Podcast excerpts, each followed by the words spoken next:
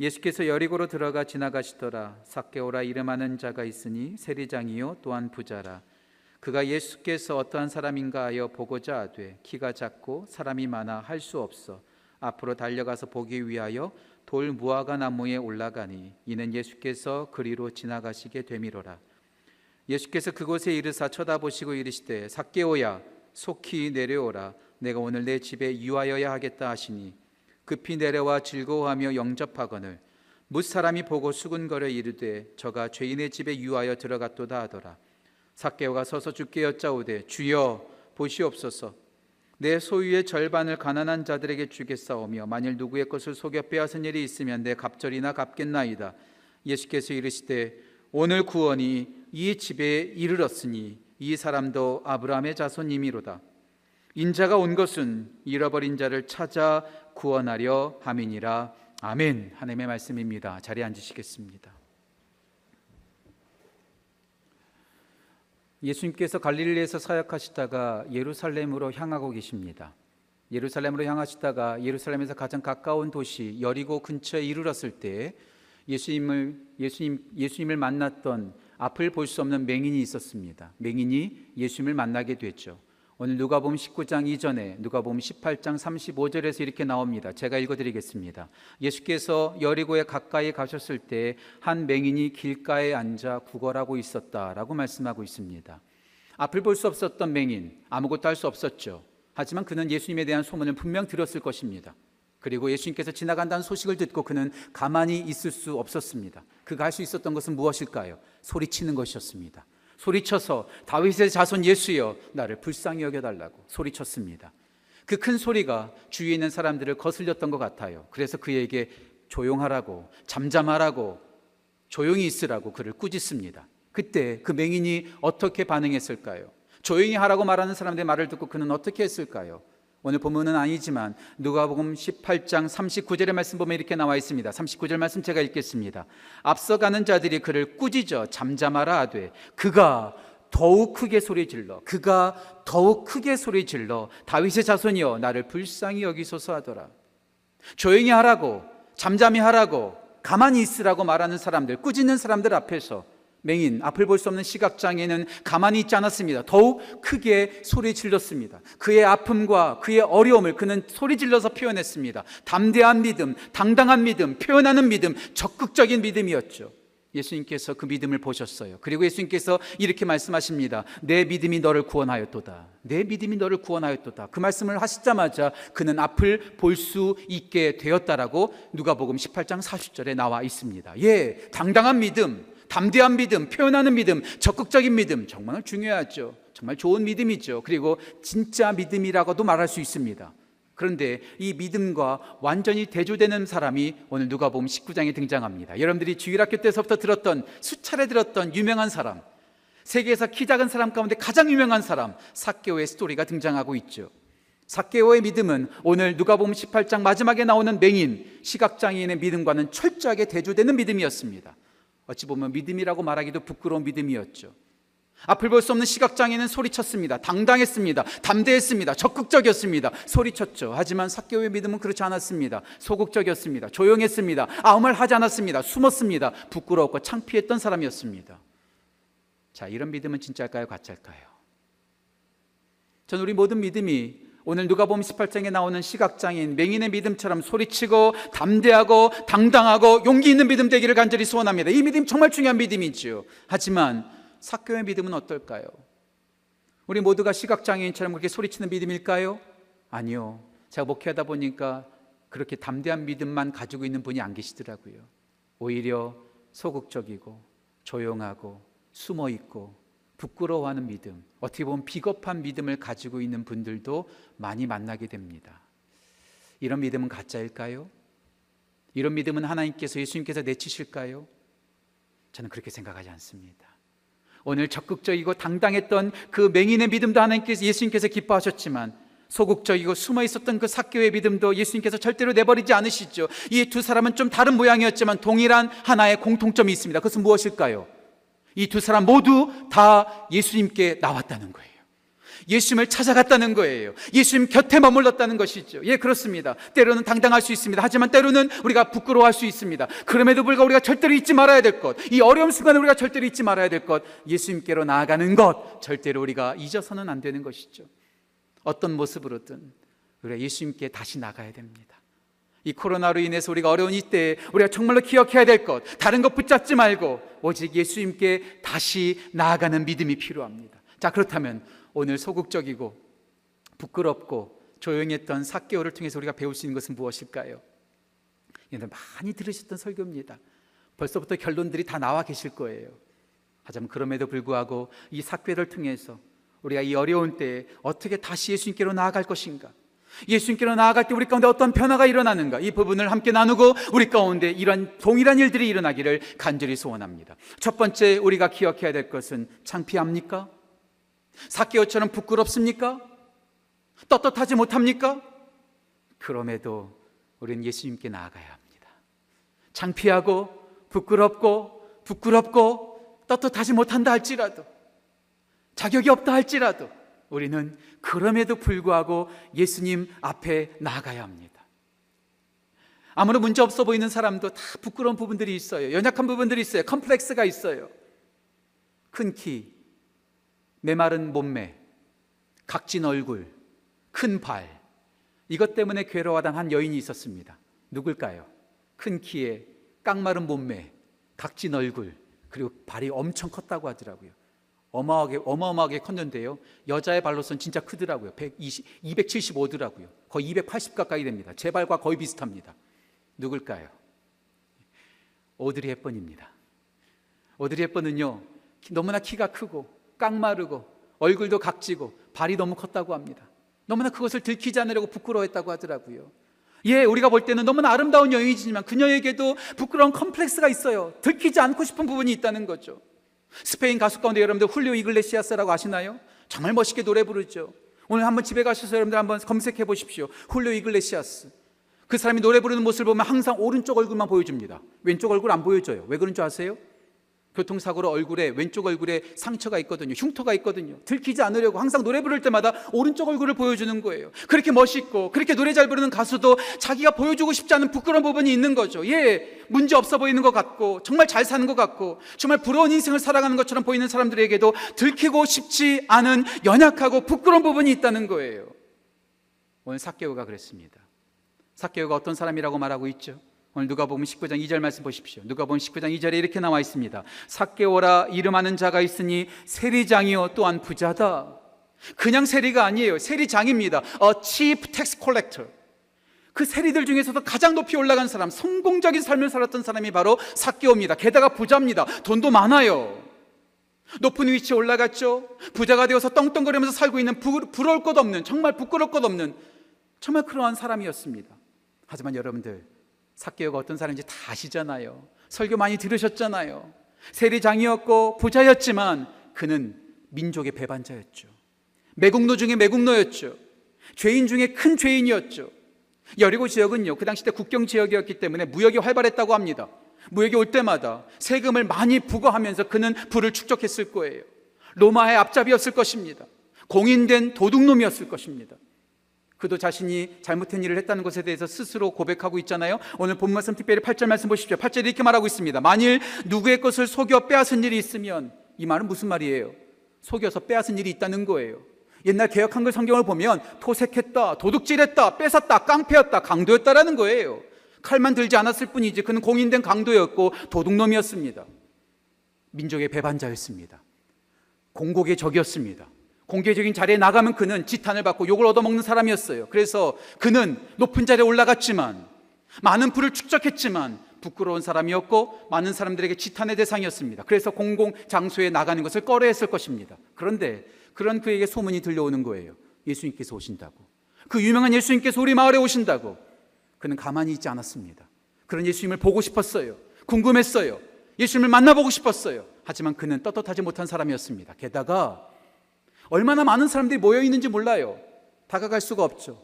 게다가 오늘 성경 말씀 속에서 삭개오를 키가 작은 사람이라고 말하고 있습니다. 키가 작았다는 거예요. 키가 작았고 사람들이 많이 모이니까 예수님을 볼 수가 없죠. 그래서 그가 선택한 것은 무엇이죠? 나무에 올라가는 것이었습니다. 자, 나무에 올라간다면 어떤 나무에 올라갈까요? 특별히 여리고는요 성경 말씀 속에서 성경책에서 세 번 적어도 세 번 정도 나오는데요 종려나무의 도시라는 말이 나옵니다 종려나무의 마을이란 말이 나와요 이 여리고에는 특별히 종려나무가 많은 거죠 흔히 우리가 말하는 palm tree입니다 palm tree 로스앤젤레스 가보면 여러분 야자수 그냥 쭉쭉 뻗은 좀 나뭇잎 별로 없는 쭉쭉 뻗은 나무 보신 적 있죠 이 나무에 올라가면 돼요 가장 효과적으로 예수님의 얼굴을 볼 수 있습니다. 왜요? 나뭇잎도 없고 쭉쭉 뻗어 있기 때문에 올라가면 예수님이 훤히 보일 거거든요. 하지만 부끄러웠고 창피했고 민족의 배반자였던 삭개오는 종려나무에 올라갈 수 없었습니다. 그가 선택한 나무는 어떤 나무죠? 오늘 사절 말씀 보실까요? 사절이 이렇게 나옵니다. 앞으로 달려가서 보기 위하여 돌무화과 나무. 여리고성에 제일 많은 종려나무 위에 올라간 것이 아니라 그 중에서도 흔한 흔하지 않은 돌무화과 나무 위에 올라갔다는 거예요. 저는요 돌무화과 나무를 보지 못했습니다. 지난 2월 달에 성지순례를 갈 뻔 했는데 못 갔죠. 못 봤어요. 사진으로만 봤습니다. 돌무화과 나무를 보니까 종려나무처럼 높지 않아요. 낮아요. 하지만 나뭇잎이 무성합니다. 제가 어떤 자료를 봤더니 나뭇잎이 얼굴만 하다고 하더라고요. 엄청 커요. 어떤 거는요. 그러니까 이 부끄러운 삭개오, 창피한 삭개오가 그곳에 딱 들어가 일맞춤이죠. 안성맞춤이죠. 왜요? 자기를 감출 수 있으니까. 창피하니까. 자기를 들키지 않고 몰래 숨어서 예수님을 볼 수 있기 까닭에 그가 종려나무를 선택하지 아니하고 돌 무화과 나무를 선택했다고도 볼 수 있습니다. 그는 거기에 숨어서 예수님을 보고 있었어요. 자기를 철저하게 은폐했다고 생각했습니다. 철저하게 감췄다고 생각했습니다. 아무도 그를 발견하지 못했습니다. 하지만 아무도 삭교를 발견하지 못했지만 그 삭교를 발견한 한 분이 계세요. 누구죠? 예수님이십니다. 저는 이게 은혜라고 생각합니다. 철저하게 우리를 은폐하지만 우리 예수님은 은혜로 노출시킵니다. 예수님으로부터 도망칠 수 있다고 생각하십니까? 도망쳐 보세요. 뛰어봤자 벼룩입니다. 뛰어봤자 예수님 손바닥이에요. 절대로 도망 못 칩니다. 요나를 생각해 보십시오. 요나는요, 반대 방향으로 예수님을 하나님으로부터 도망칠 수 있다고 생각했어요. 하나님의 얼굴을 피할 수 있다고 그는 생각했습니다. 그리고 배 가장 밑에 들어가면 하나님도 발견 못하겠지 하고 쿨쿨 잠자고 있었습니다. 하지만 우리 하나님은 upside down 완전히 뒤집어 엎어버리십니다. 발견하시는 거죠. 하나님으로부터 숨을 수 있다고 생각하세요? 절대로 못 숨습니다. 우리 하나님은 드러내세요. 은혜로 발견하세요. 그리고 오늘 예수님께서 삭개오가 있는 곳에 가셔서 삭개오에게 이렇게 말씀하십니다. 오늘 중요한 말씀이죠. 5절 말씀 보실까요? 5절 우리 한 목소리 한번 같이 읽겠습니다. 5절 같이 읽겠습니다. 예수께서 그곳에 이르사 쳐다보시고 이르시되 삭개오야 내려오라 내가 오늘 내 집에 유하여야 하겠다 하시니 아무도 못 본다고 생각했어요. 하지만 예수님께서 거기에 찾아가셔서 쳐다보시면서 말씀하십니다. 삭개오야 내려와라. 내가 오늘 너의 집에 가서 잠을 자야겠구나. 너의 집에서 내가 유해야겠구나. 예수님께서 말씀하시는 거죠. 가장 감동적인 부분입니다. 가장 절정의 포인트지요. 저는 이 5절 말씀을 보면서 두 가지의 은혜를 받았어요. 두 가지의 은혜. 첫 번째, 예수님께서 삭개오라고 부르셨다는 거예요. 놀랍지 않습니까? 어떻게 예수님께서 삭개오의 이름을 알고 계셨을까요? 물론 그가 세리장까지 올라가니까 정말 악랄한 매국노 중에 매국노여서 악명 높았을 수도 있습니다. 하지만 전 여기서 이것이 기적이라고 생각하고 이것이 바로 은혜라고 생각해요. 예수님께서 삭개오의 이름을 알고 부르셨다는 거예요. 어이 거 위에 계신 양반 일로 내려오시게 이렇게 말씀하지 않으셨어요. 삭개오야 정확하게 이름을 부르셨어요. 이게 얼마나 감동이 됩니까? 혹시 여러분들 그런 경험 해보신 적 있으세요? 저분은 내 이름을 모를 거야 했는데 선생님이 내 이름을 기, 알고 기억해서 불러주면 얼마나 감동이 됩니까? 목사님이 내 이름을 불러주고 내가 사랑하는 사람이 내 이름을 몰랐다고 생각했는데 흠모했던 사람이 나의 이름을 기억하고 불러줄 때 그때 그 오는 그 짜릿한 감동 여러분들 느껴보셨나요? 예수님께서 사교 이름을 불러주시는 거예요. 이름을 불러준다는 것은 내가 너를 알고 있다. 내가 너의 존재를 알고 있다. 너의 아픔을 알고 있다. 너의 모든 고통을 알고 있다는 표현과 똑같은 것입니다. 관계를 맺자는 거죠. 관계를 맺자는 것. 김춘수의 꽃이라는 시에서 그가 나의 이름을 불러줬을 때 나는 그에게 무언가 되었다. 의미 있는 자가 되었다라고 말하는 것처럼 이름을 불러준다는 것은 그냥 지나갈 수 없는 이야기입니다. 저는 이 이야기를 들으면서 이 이야기를 읽으면서 저는 다시 한번 여러분 잘 알고 있는 이야기가 하나 생각났어요. 여러분 많이 들어보셨을 거예요. 타미 워커.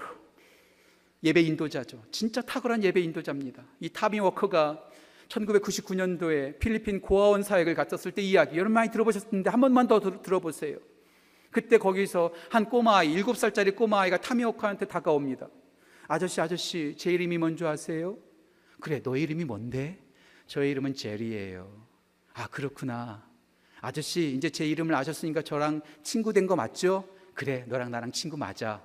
그리고 이제 그 아이가 지나간 거예요. 한 두세 시간 지나니까 또 그 아이가 또 다시 타미오카한테 찾아왔다는 거죠. 아저씨, 아저씨, 제 이름을 뭐라고 하셨죠? 제 이름이 뭐라고 했죠? 그래, 너 이름 제리라고 했잖아.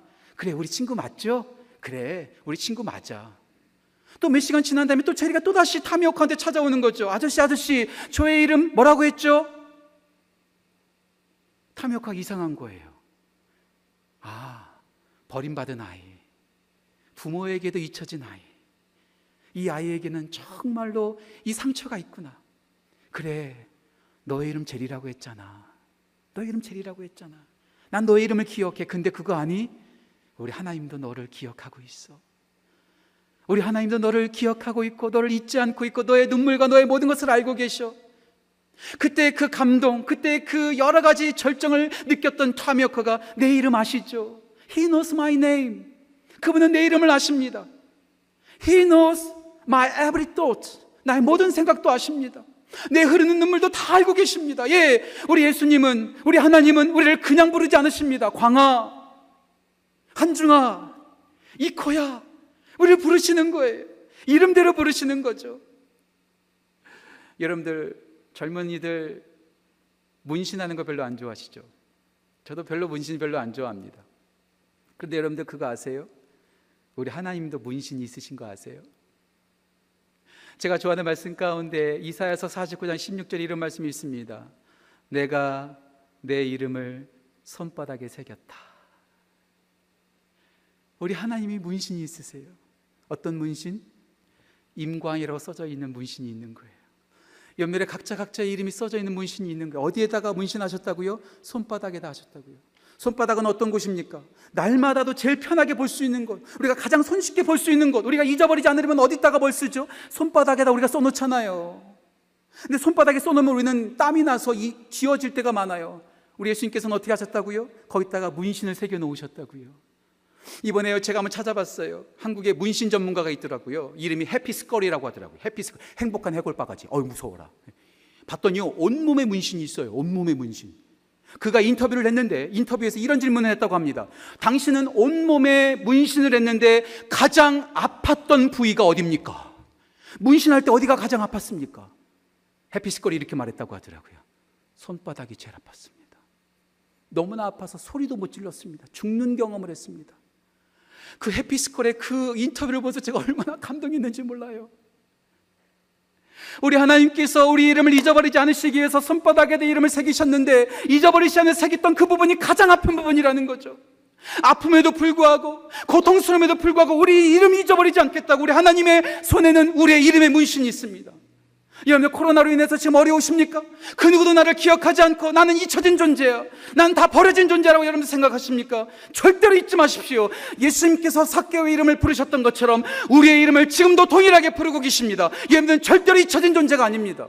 버림받은 존재가 아닙니다. 우리 예수님의 손바닥에 여러분들의 이름이 새겨져 있습니다. 오늘 예수님께서 삭개의 이름을 부르셨다는 게 얼마나 감동되는지 몰라요. 또 하나 은혜 받은 게 있어요. 또 하나 받은 은혜는 이겁니다. 삭개오를 삭개오라고 부르셨다는 거예요. 여러분들 삭개오를 삭개오로 부르신 게 뭐가 그렇게 대단합니까? 이게 너무나 대단한 거예요. 삭개오의 이름의 뜻이 뭔지 아세요? pure, clean, to be bright. 순전하고 깨끗하고 빛난다라는 뜻입니다. 그런데요. 삭개오는 삭개오의 이름처럼 살지 못했습니다. 더러웠습니다. 음흉했습니다. 돈을 탐했습니다. 어두운데 기습하는 아주 못된 늑대와 같은 삶을 살았던 게 삭개오입니다. 삭개와 전혀 딴판인 삶을 살았던 게 삭개오입니다. 그리고요, 동네 사람들도 여리고 사람들도 주위 있는 사람들도 삭개오를 삭개오라 부르지 않았을 거예요. 어이 저기 세리장 간다. 저 도둑놈 간다. 저 매국노 간다. 저 끔찍한 놈 간다. XX 간다. 비속어와 욕을 그에게 효칭을 했었을 거예요. 삭개오를 삭개오로 부르지 않았을 거예요. 그도 그럴 것이 오늘 본문 말씀 보세요. 6절 말씀 볼까요? 7절 말씀 볼까요? 7절 이렇게 나옵니다. 무사람이 보고 수군거래 이르되 저가 삭개오의 집에 들어간다라고 말하지 않습니다. 죄인의 집에 들어간다. 삭개오를 삭개오라 부르지 않습니다. 왜요? 그는 삭개오라 이름을 들을 만한 자격이 없는 사람이기 때문에 절대로 삭개오라 부르지 않습니다. 그런데 우리 예수님께서 이렇게 말씀하세요. 죄인 내려와. 세리장 내려와. 돈에 미친 사람 내려와. 이렇게 말하지 않으십니다. 삭개오야. 깨끗하고 순전하고 bright 밝은 삭개오야 내려와라. 전 이게 너무나 감동적인 거예요. 우리 예수님은 저의 죄를 보지 않으십니다. 저의 더러움을 보지 않으십니다. 저 있는 그대로 보시는 거죠. 아니요. 변화될 모습을 보시는 거예요. 포텐셜을 보시는 거예요. 다시 밝아질 삭개요. 다시 깨끗해질 삭개요. 다시 순전해질 삭개를 부르시는 것이죠. 여러분 생각해 보세요. 자격이 있다면 누가 예수님께 나올 수 있겠습니까? 부끄러움이 없는 사람만 예수님께 나올 수 있다면 여기에서 우리가 예수님께 나올 수 있는 사람 몇이나 되겠습니까? 자격이 없으세요? 자격이 없으니까 예수님이 더 필요한 거예요. 부끄러우세요? 부끄러우니까 예수님이 더 필요한 거예요. 이름대로 살지 못했어요? 크리스천대로 살지 못했어요? 그러니까 예수님이 더 필요한 거예요. 목사님 저도 생각해 보니까 이럴 때가 참 많아요. 저 사람은 교회 나올 만한 자격이 있는 사람. 저 사람은 교회 나올 만한 자격이 없는 사람. 저 사람은 큰 죄를 저질렀어. 끔찍한 죄를 저질렀어. 우리는 이 죄를 볼 때마다 크고 작은 것으로 봐요. 정도로 봐요. 크기로 봐요. 하지만 우리 예수님은요. 죄의 크기를 따지지 않으십니다. 죄의 정도로 우리를 판단하지 않으십니다. 예수님 딱 하나, 죄가 있느냐, 없느냐로만 보십니다. 죄를 가진 우리들은 죄의 정도로 사람들을 판단하죠. 그래, 저 사람은 교회 나와도 돼. 저 사람 집사 될 만하지. 저 사람 목사 될 만하지. 하지만 우리 예수님은요, 있고 없는 것으로 봐요.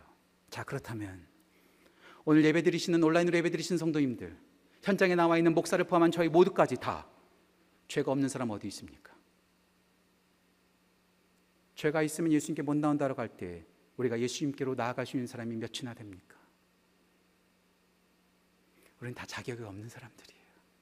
그런데도 우리 예수님은 죄인인 우리를 품어주시는 거죠. 어떤 분은 저한테 이렇게 말할 때가 있어요. 목사님, 제가 죄를 많이 졌거든요.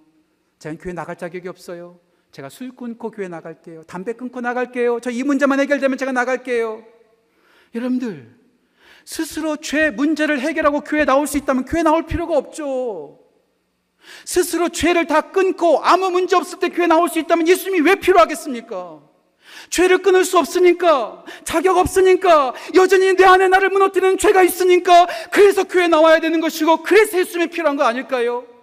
죄가 없으니까, 자격되니까, 떳떳하니까 교회 나오는 거 절대로 아닙니다. 그렇다면 교회는 필요 없습니다. 예수님은 우리를 위해서 죽으실 필요가 없습니다.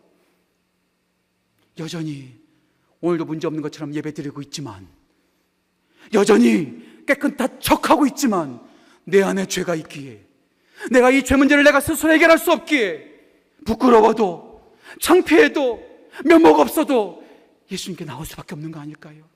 문제 있으세요? 창피하세요? 죄인 사람이 손가락질하고 있어요? 그러니까 교회가 더 필요한 거예요. 그래서 예수님이 필요한 거예요.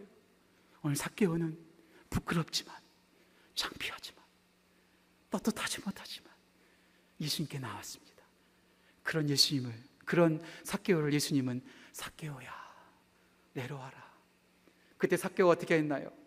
너무나 중요한 부분이죠. 오늘 6절 말씀 보실까요? 6절에 이렇게 나옵니다. 급히 내려와 질구하며 영접하거늘. 예수님께서 우리를 부르실 때 급히 내려와. 거기서 주저하지 말아야 돼요. 거기서 도망치지 말아야 돼요. 거기서 리젝트하지 말아야 돼요. 급히 내려와 영접하는 거예요. 예수님께서 우리를 부르실 때 도망치지 말고. 예, 주님, 부르셨습니까? 주님 앞에 나아가는 창피하고 부끄러워도 그럼에도 예수님을 가까이 하고 예수님 곁으로 나오는 우리 모든 지구촌 가족들 온라인으로 예배드리시는 모든 성도들 되시기를 주님의 이름으로 축원합니다. 창피합니까? 부끄럽습니까? 그럼에도 예수님께로 나아가십시오. 그렇다면 왜 삭개오는 부끄러워도 예수님께 나아갔을까요? 창피하고 떳떳하지 못하고 자격 없고 면목이 없고 공공의 적이었던 그 삭개가 왜 굳이 돌 무화과 나무까지 올라가는 수고를 들이면서 왜 예수님께로 나왔을까요? 다시 말씀드릴게요. 삭개는 누구라고요? 세리장이었습니다. 부자였습니다. 저는요 직접 보지는 못했지만 친일파들 한번 생각해 보세요. 나라의 배신자들, 나라를 배신하면서 부자가 되었던 사람들 얼마나 뻔뻔한지 몰라요. 왜요? 그들에게는 자기의 안위가 목적이기 때문에 내가 편안하기 위해서, 내가 성공하기 위해서 사람들에게 욕 얻어먹는 거? 그것쯤이야 감수하는 거예요. 그거 감수하지 않고 어떻게 성공합니까? 어떻게 그거 감수하자고 매국노가 됩니까? 사케오는요, 다른 사람들에게 미움을 받는 매국노라는 것이 좀 마음에 찜찜하긴 했지만 그것을 전혀 개의치 않았을 거예요. 왜요? 그에게 있어서의 목적은 높이 올라가는 것이었거든요. 그에게 목적은 많이 갖는 것이었거든요. 많이 가지면 돼. 누가 욕한들. 나는 괜찮아. 그는 그렇게 귀를 막고 성공을 위해서 부자가 되기 위해서 모든 것을 다 투자했을 것입니다. 그리고 그가 노력한 대로 그는 가장 높은 자리 세리장까지 올라갔고요. 부자가 되었습니다. 만족하는 인생 아닐까요? 그런데요. 부자가 되어 보니까 만족이 없는 거예요. 그렇게 욕을 얻어먹으면서까지 세리장이 되어 보니까 만족이 없는 거예요. 왜 삭개오가 부끄러움에도 불구하고 예수님께 나왔을까요? 만족이 없었기 때문에. 두 번째 기억해야 될 것. 만족이 없습니까? 그러니까 예수님께로 나와야 돼요. 만족이 없습니까? 그러니까 예수님이 필요한 거예요. 여러분들 좋은 집 사, 좋은 집 구입해서 들어가면 만족할 줄 알았죠? 진짜 만족이 가나요? 돈 많이 벌고 account에 돈이 있어서 노후 자금이 든든하게 있으면 만족할 줄 알죠? 진짜 그게 되나요? 건강하면 만족할 줄 알았죠. 박사학위 있다면 만족할 줄 알았죠. 내가 인정받으면 안 만족할 줄 알았죠. 아메리칸 드림이 되면 내가 만족할 줄 알았죠. 진짜 그게 만족이 옵니까? 파스칼이 팡세에서 이런 말 했습니다. 하나님께서 우리의 마음 속에 하나님만이 채우실 수 있는 공간이 있다. God shaped vacuum.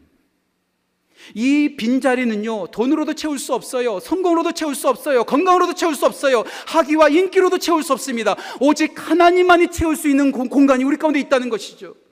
이 빈 공간을 우리가 어떻게 채울 수 있을까요? 어떻게 충만하게 채울 수 있을까요? 가장 크신 하나님, 가장 위대하신 예수님께서 내 안에 들어오실 때 빈 공간이 사라지고 우리가 만족하게 되는 것이 아닐까요? 말씀을 준비하면서 우리 예수님을 한번 묵상해 봤어요. 특별히 골로새서 1장을 중심으로 묵상해 봤어요. 우리 예수님께는요, 잘 들어보세요. 다섯 가지의 죄가 있더라고요. 다섯 가지의 죄. 잘 들어보세요. 어떤 죄가 있는가? 첫 번째, 예수님은 최초로 계신 분이십니다. 만물보다 먼저 나신 분, 최초의 하나님. 두 번째, 으뜸이신 하나님, 최고이신 하나님, 최고이신 하나님, 가장 높으신 하나님. 세 번째, 만물에 충만하신 최대 하나님, 가장 크신 최대 하나님. 네 번째, 알파와 오메가라고 하죠. 마지막까지 계신 최후의 하나님. 최초의 하나님, 최고의 하나님, 최대 하나님, 최후의 하나님. 저는 마지막 다섯 번째가 너무 좋아요. 그 하나님께서 우리를 구원하시기 위해서 십자가에서 죽으셨어요. 최선을 다하신 예수님. 최초의 예수님. 최고로 으뜸이신 예수님. 온 땅에 충만하신 최대의 예수님. 마지막까지 책임지시는 최후의 예수님. 그리고 우리를 끝까지 십자가에서 죽기까지 그 사랑의 아들의 나라로 우리를 옮기시기 위해서 우리를 위해서 죽으신 최선의 예수님. 그 예수님이 우리 안에 들어오시면 모든 빈 구석이 예수님의 사랑으로 채워지는 거예요. 돈으로도 느낄 수 없었던 높은 자리로도 느낄 수 없었던 건강과 자녀의 축복으로도 느낄 수 없었던 그 만족이 우리 가운데 채워지는 것이죠. 그래서 저는 이 말을 참 좋아합니다. Jesus alone is enough. Jesus alone is enough. 예수님도 우리 가운데 만족을 주십니다가 아니라 오직 예수님만이 우리 가운데 만족을 주십니다. 예수님이 내 안에 들어오실 때만이 우리는 만족할 수 있습니다. 돈으로도 그 어떤 것으로도 우리를 채울 수 없었던 만족이 예수님으로만이 채워지는 것이죠. 삭개오는 세리장까지 되었어요. 부자가 되었어요. 하지만 만족이 없었습니다. 그래서 예수님께 나아갔습니다. 그리고 예수님께서 그의 집에 들어가시는 거예요. 예수님께서 삭개오를 가르치지 않으셨습니다. 예수님께서 삭개오에게 명령하지 않으셨습니다. 그 어떤 말도 하지 않았어요. 예수님께서 그냥 삭개오의 집에 들어가시기만 했습니다. 그랬더니 삭개오에게 어떤 변화가 일어날까요? 죄를 가지고 나왔어요. 잘못된 습관을 가지고 나왔어요. 그런데 예수님을 모시기만 하면 배우지 않아도 예수님을 제대로 만나기만 하면 그 모든 죄를 다 끊게 되는 거예요. 죄를 가지고 왔어요. 하지만 오늘 사, 오늘 사교가 변화되어지고 있습니다. 오늘 본 말씀 가운데 가장 중요한 부분이 8절이라고 생각합니다. 8절을 제가 세 등분으로 여러분한테 다시 한번 설명할게요. 세 등분. 첫 번째, 8절 첫 번째 부분 보실까요? 8절 첫 번째 부분이 이렇게 나옵니다. 사개오가 서서 주께 여짜오되 주여 보시옵소서. 이 부분이 너무나 중요한 거예요. 그동안의 사개오의 주님은 누구였습니까? 높이 올라가는 것이었을 거예요. 사건의 중심은 부자가 되는 것이었을 거예요. 인정받는 것이었을 거예요. 잘 사는 것이었을 거예요. 그런데 이제 주인이 누구라고요? 예수님이 됐어요. 주여. 예수님을 지금 주인님으로 모시고 있어요.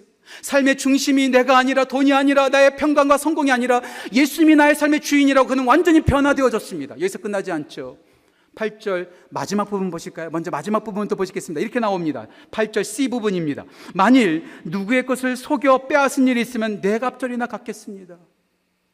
예수님을 모셨다면 그동안에 가지고 있었던 죄악들이 자연스럽게 사라지는 거예요. 빛이 오면 어둠이 물러가듯이. 예수님께 나오기 전에는 죄를 가지고 있었어요. 술에 취해 살았어요. 마약에 취해 살았어요. 세상 것에 취해 살았어요. 하지만 진짜 예수님 믿잖아요. 성경 공부 솔직히 들어가지 않아도요. 예수님을 진짜 만나면 예수님께서 싫어하는 것을 버리게 됩니다. 버리겠다고. 내가 저질렀던 모든 죄 다시 되갚아 주겠다고. 예수님께서 요청하지 않았음에도 불구하고 크신 예수님을 영접하니까 죄를 버리겠다고 말하고 있는 거예요. 세 번째, 중간 부분이죠. 8절 B 부분 제가 읽겠습니다. 이렇게 나왔죠. 만일 내 소유의 절반을 가난한 자들에게 주겠사오며. 사개오의 주인이 돈과 성공에서 예수님으로 변했습니다. 그동안 잘못했던 모든 죄악들을 다 버리는 거예요. 예, 예수님을 만나면 여러분 다 버리셔야 돼요. 잘못된 일을 하고 계십니까? 향락에 빠져 계십니까? 도박에 빠져 계십니까? 버리시는 거예요. 다 버리시는 거예요. 그리고 거기서 끝나지 않아요. 내 소유의 절반을 가난한 자들에게 주겠습니다. 돈을 많이 가지고 있는 부자로 살지 않고 이제 예수님의 사랑을 나누는 진짜 부자가 되겠습니다.